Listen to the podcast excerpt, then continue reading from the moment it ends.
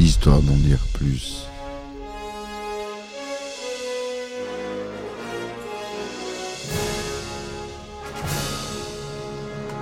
Eh ben attendez, on est en France. Allez, cul sec. Hop.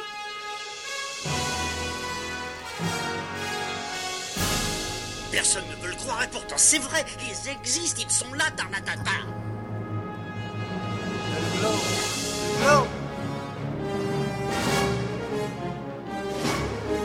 Il faut qu'on pète.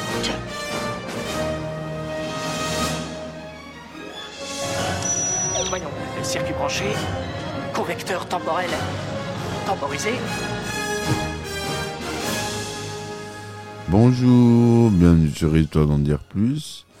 Aujourd'hui on continue avec M. Night Shyamalan, avec le film qui est lié à Split,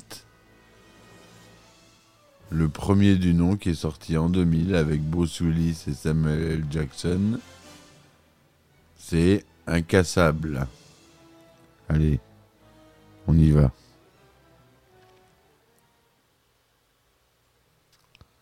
Alors, Incassable ou l'Indestructible au Québec, ou Unbreakable en titre original, est un film américain, un thriller réalisé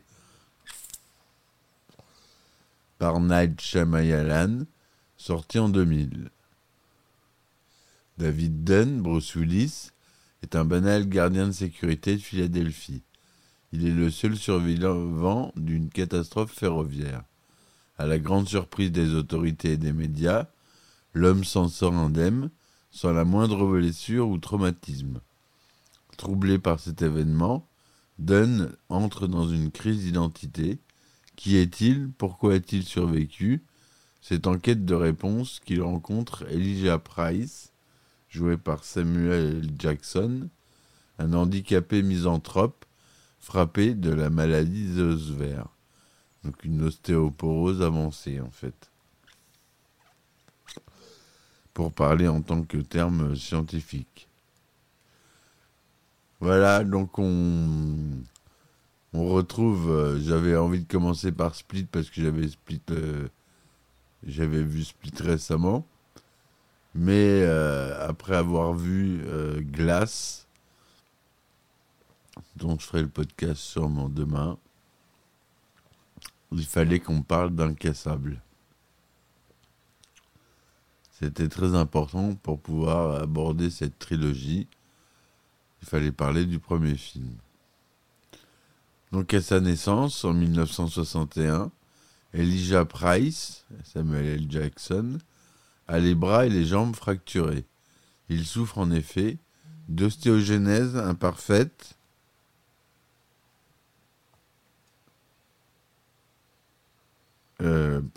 de type 1, devenant misanthrope en grandissant et en accumulant les fractures. Il se réfugie dans les comics de super-héros que lui offre sa mère. En 2001, David Dunn est un homme ordinaire, agent de sécurité à Philadelphie. Il survit miraculeusement à une catastrophe ferroviaire en rentrant de New York. Intrigué par le médecin qui lui révèle qu'il est le seul survivant et qu'il est totalement indemne, Dunn est peu après contacté par Price, devenu conservateur dans une galerie d'art inspirée des comics. En apprenant le sort de David, Elijah a souhaité le rencontrer pour lui expliquer l'intuition qui lui est venue au fur et à mesure qu'il se plongeait dans l'univers des comics. S'il existe des personnes comme lui affligées de graves faiblesses physiques, d'autres devraient avoir des capacités au-dessus de la moyenne. Aussi, Price lui pose-t-il une question.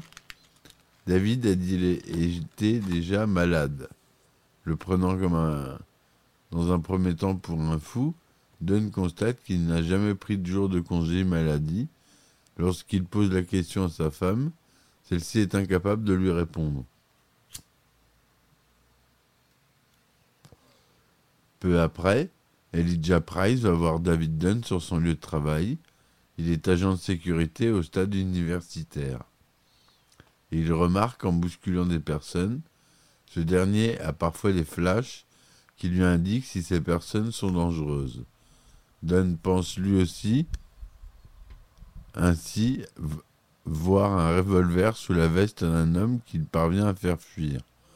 Price suit l'homme dans une station de métro, tombe dans l'escalier, ce qui lui vaut de nombreuses fractures, et aperçoit l'arme à sa ceinture, telle que David l'a décrite. Par curiosité, David teste sa force physique et soulève des haltères sous les yeux de son fils Joseph, qui charge de plus en plus les poids. Quelque temps après, David est appelé à l'école de son fils, qui s'est battu afin de vérifier s'il était aussi fort que son père. L'infirmière âgée le reconnaît. Enfant, David a failli se noyer dans une piscine et mourir. Un soir, Joseph pense à tirer sur son père pour lui prouver son invulnérabilité, mais David parvient à le dissuader. En rééducation à la suite de ses multiples fractures, Price est placé dans le service d'Audrey, la femme de David. Il en profite pour l'interroger sur l'accident de voiture qui aurait coûté la carrière de footballeur de David dans sa jeunesse. Peu après, David revoit Price et lui dit qu'ayant failli se noyer, il est finalement un homme comme les autres. Il lui demande par conséquent de ne plus s'approcher de sa famille. David et Ossevert discutent de leur vie et de leur couple qui connaît des difficultés. Les choses auraient-elles différentes entre eux si, après leur accident de voiture, David avait pu continuer sa carrière sportive. Quelque temps après, un message sur répondeur inquiète David. Elijah n'a pas renoncé. Au contraire, il dit avoir réalisé que tout super-héros a malgré tout une faiblesse et que celle de David est une aquaphobie qui le rend le plus susceptible de se noyer. David rappelle Elijah et finit par reconnaître la vérité. Il n'a pas été blessé lors de l'accident de voiture. Elijah l'invite alors à utiliser ses sens pour trouver un ennemi dans un lieu bondé. Après quelques flashs, David décide de suivre un agent d'entretien qui torture une famille emprisonnée dans sa propre maison. Il libère le garçon et la fille attachés dans la salle de bain avant d'être poussés dans la piscine par le tortionnaire. Une fois sorti de l'eau par les deux enfants, qui lui ont tendu une perche, David retourne dans la maison et tue le criminel. Le lendemain, David montre discrètement l'article du journal racontant les faits à son fils admiratif. Les deux enfants sauvés n'ont retenu de lui qu'une silhouette sous un gant imperméable. David retrouve Elijah lors d'une exposition dans sa salle de vente. Satisfait, ce dernier invite le héros à lui serrer la main. Par des flashs, David découvre alors horrifié qu'Elijah a provoqué des catastrophes dans le seul but de trouver David et de confirmer sa théorie au prix de centaines de morts. Elijah lui confie aussi que tout super-héros doit avoir sa némésis qui lui est opposée en tout point, rôle que semble assumer Elijah. Un dernier panneau de texte révèle que David a dénoncé Elijah, qui a fini interné dans un établissement psychiatrique. Chose qu'on voit dans Glass. Voilà pour le résumé du film.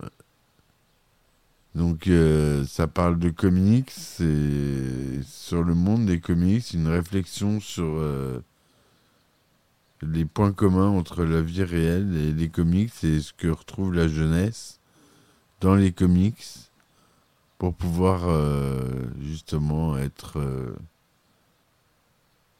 dans leur vie active, présent. Et donc cette réflexion, c'est Night Shyamalan qui l'a eue. On le retrouve à la réalisation et au scénario. À la musique, on retrouve James Newton Howard, un habitué, je pense, de M. Shyamalan. À la photographie, c'est Eduardo Serra. Le budget est confortable puisqu'il est de plus de 75 millions de dollars.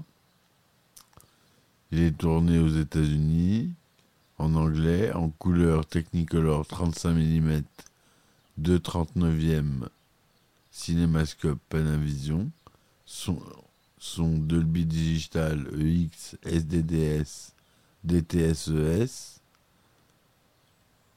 C'est un thriller fantastique, drame, science-fiction, un film de super-héros, avant l'heure, puisqu'on est en 2000.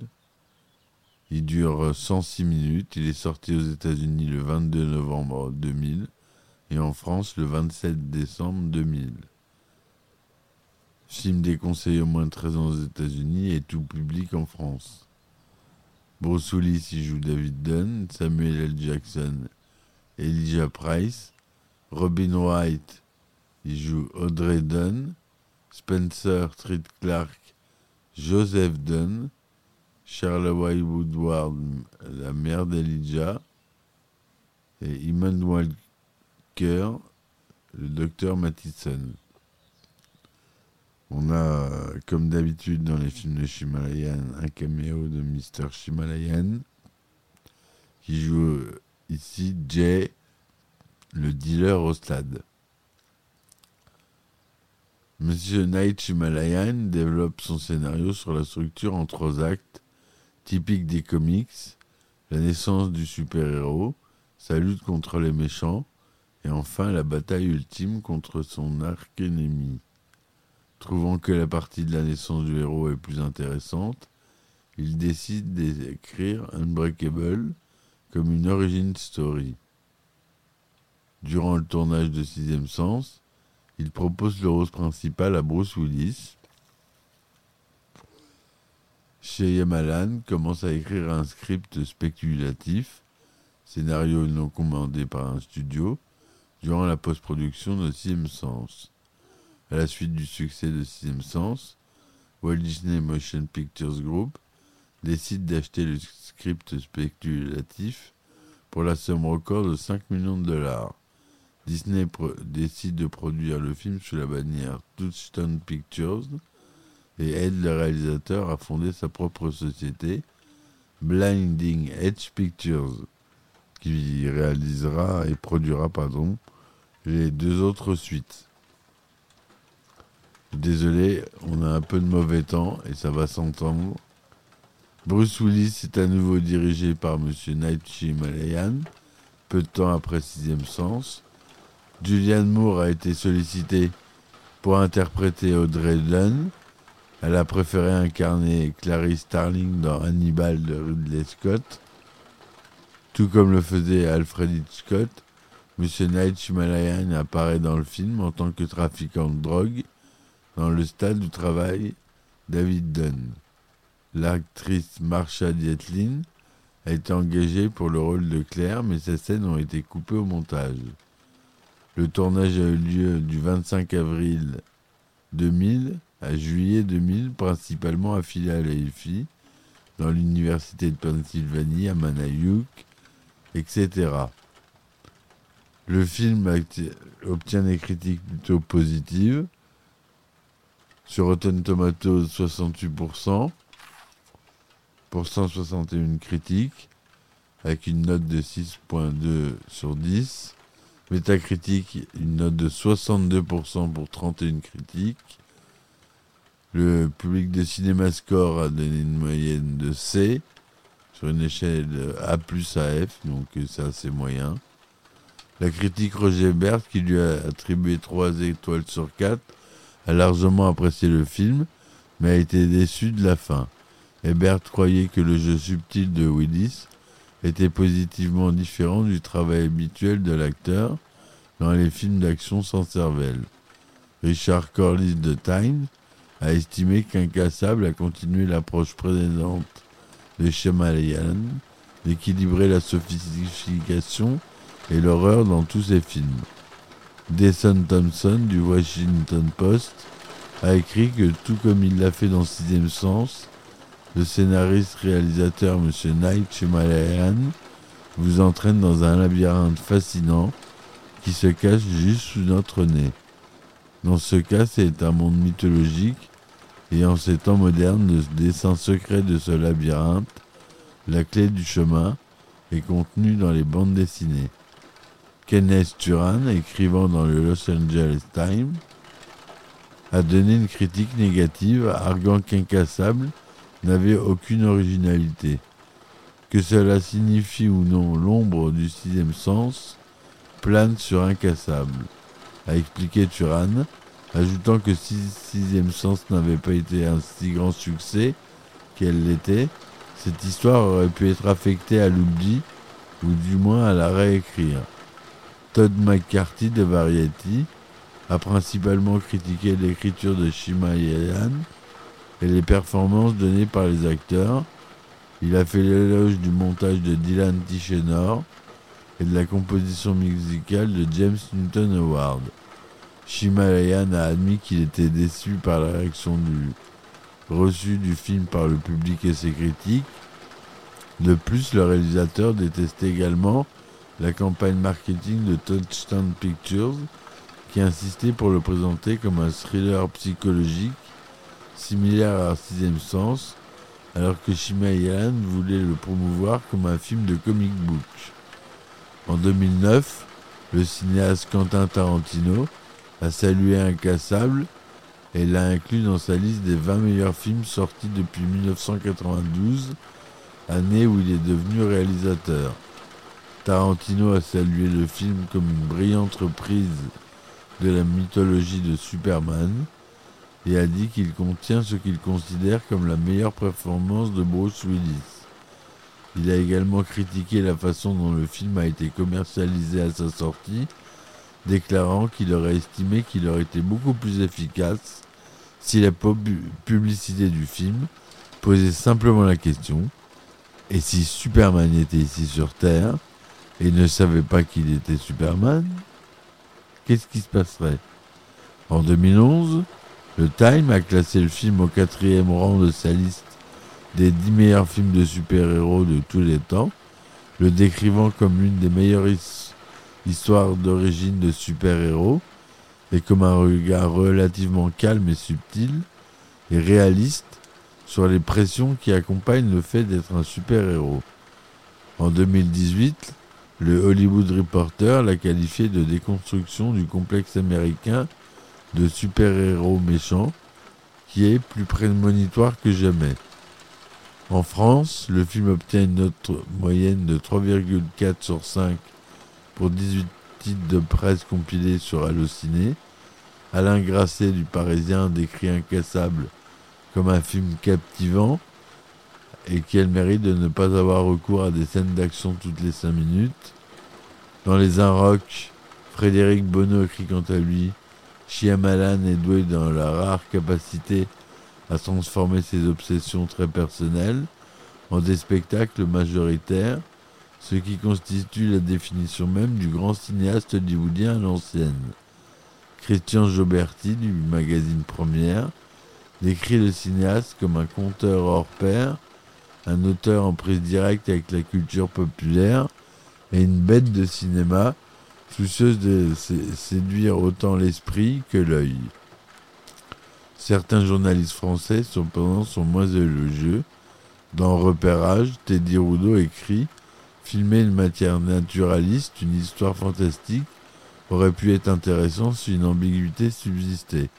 Manque de peau, cela n'intéresse pas Shyamalan, qui va vraiment finir par nous faire détester Philadelphie, sa ville à lui dans laquelle il filme ses films à lui. » Jean-Claude Loiseau de Télérama regrette quant à lui qu'il manque un ingrédient essentiel, l'humour, et ajoute que Shyamalan prend terriblement au sérieux son histoire, se donne un mal fou pour créer l'illusion de la profondeur, avec des élucubrations d'une solennelle platitude. Sur le site chronicart.com, Grégoire Benabin est tout aussi catégorique. La déception est totale, sujet bizarre, scénario fumeux, réalisation prétentieuse. M. Night Shyamalan se fait s'il sait faire de la mise en scène, devrait peut-être se contenter de faire de bons films et de cesser de jouer les cinéastes. Incassable est sorti aux États-Unis le 22 novembre 2000 dans 2708 salles et a rapporté 30,3 millions de dollars lors de son premier week-end, se classant deuxième au box-office. Le film a finalement rapporté 95 millions de dollars aux États-Unis et 153 à l'international, pour un total de 248, pour un budget de 75 millions, ce qui est relativement un succès. Mais il est modeste en comparaison à Sixième Sens, 676 millions de recettes mondiales, dont 293 aux États-Unis en fin d'exploitation, avec un budget de 40 millions. En France, le film occupe la première place du box-office durant les 3 premières semaines d'exploitation, où il cumule 2 700 000 entrées, dont 1 357 000 lors de sa première semaine. Il a eu quelques nominations et des récompenses. Encore une fois, prix de la meilleure bande-annonce. Night Shyamalan, il est doué pour les bandes-annonces. M. Night Shyamalan a recours à plusieurs fois à la technique du plan-séquence, notamment lors de discussions entre David et Elijah. Les initiales de David Dunn sont identiques, DD, comme la plupart des héros de Marvel. Matt Murdock pour Daredevil, Peter Parker pour Spider-Man, Bruce Banner pour Hulk, Red Richard pour Mr. Fantastic, Sue Storm pour La Femme Invisible, Scott Summer pour Cyclope, ou Warren Worthington pour Angel. Stan Lee nommait ses héros ainsi en tant que moyen mnémotechnique. La thématique des super-humains est très appuyée durant le film avec la notion de l'opposition entre bon et mauvais. Cet antagonisme extrême est très sensoriel et explicite, c'est-à-dire visuel et auditif. Le blanc et le noir, le chauve et le chevelu, les vêtements amples contre les vêtements moulants. De même, de nombreux plans renforcent cette idée, tel David portant sa femme Audrey lorsqu'il monte l'escalier, le plan donnant l'impression que le couple vole, ou encore le plan où David sort de la piscine et se relève devant 2 enfants, le plan ne laissant entrevoir que le bas de ses jambes et le bas de son imperméable, flottant telle une cape. Cette opposition dans la thématique des super-humains est également sociale et cérébrale. David Dunn parle peu et réservé, c'est monsieur tout le monde, il ne se préoccupe que du bien-être de sa famille, il n'est pas vu avec au moins un de ses parents, son phrasé est simple et clair, il est scrupuleux, raisonnable, modeste, sans prétention, et enfin David veille déjà sur les autres par son métier. Elijah Price est très bavard et affiche sa supériorité sociale, érudition et richesse financière. Il est très attaché à sa mère qui veille sur lui et il n'a pas de famille et est autocentré, pas égocentrique mais autocentré. Son phrasé est rapide et complexe, il est sans scrupules, sa détermination poussée à l'extrême l'aveugle, elle est pathologique, comme celle de Lex Luthor, et enfin Elijah est rustre dans son rapport aux autres. Le scénariste et réalisateur est bien dans le but du super-héros qui rencontre un jour son super-vilain, souvent à l'initiative et par la curiosité de ce dernier. M. Night Shyamalan adhère à la théorie de l'humain évolué, mais qui l'ignore ou qui ne révèle rien de peur de lui-même et de ses congénères. L'idée de trouver un adversaire à sa taille, de le mépris d'Elijah pour les autres et le grand respect qu'il a pour David Dunn. D'ailleurs, il ne cesse de lui courir après et David Dunn accepte sans doute ses invitations pour se sentir moins seul. C'est la seule personne qui semble ouverte à ce qu'il est. Le récit de son ancienne directrice ou institutrice, lorsqu'elle le revoit, concernant son fils Joseph Dunn est révélateur. Il y a aussi l'idée de la solitude lorsqu'on sort du commun par une différence extraordinaire, les Ossevert et la force hors norme. Et aussi, on peut penser que cela aborde le manque de compassion dont nous faisons preuve, ainsi que le rejet de la différence qui marginalise l'autre, pourtant aussi humain que nous. Les liens avec la suite. Le film Split, en 2016, du même réalisateur, se termine par l'apparition de Bruce Willis, on l'a dit, qui reprend son personnage de David Dunn. Night Shyamalan a dû demander l'autorisation, comme on l'a dit, à Walt Disney qui détient les droits d'Incassable.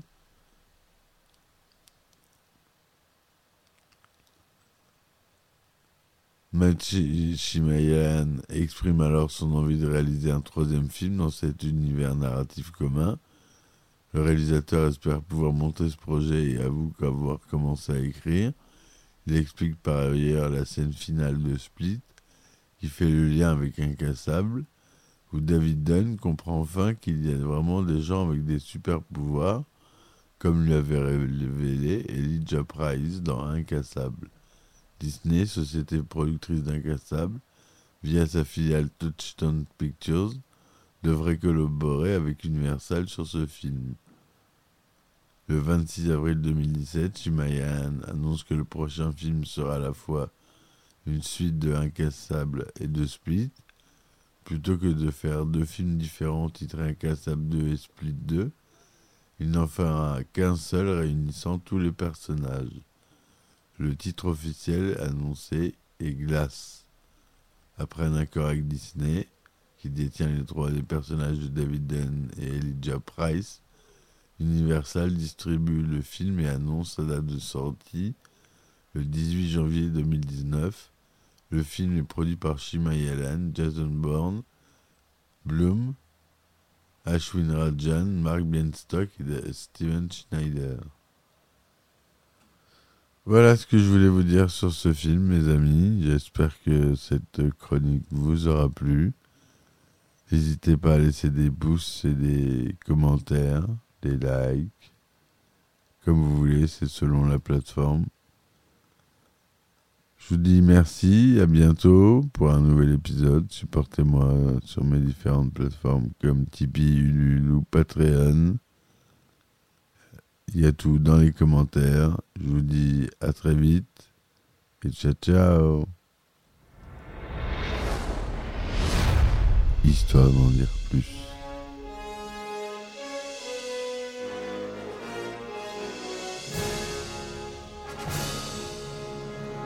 Eh ben attendez, on est en France. Allez, cul sec. Hop.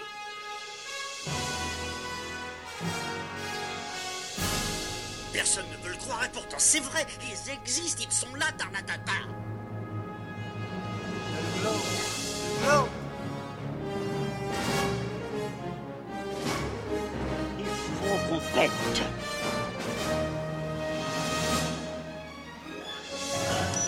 Voyons, le circuit branché. Correcteur temporel temporisé.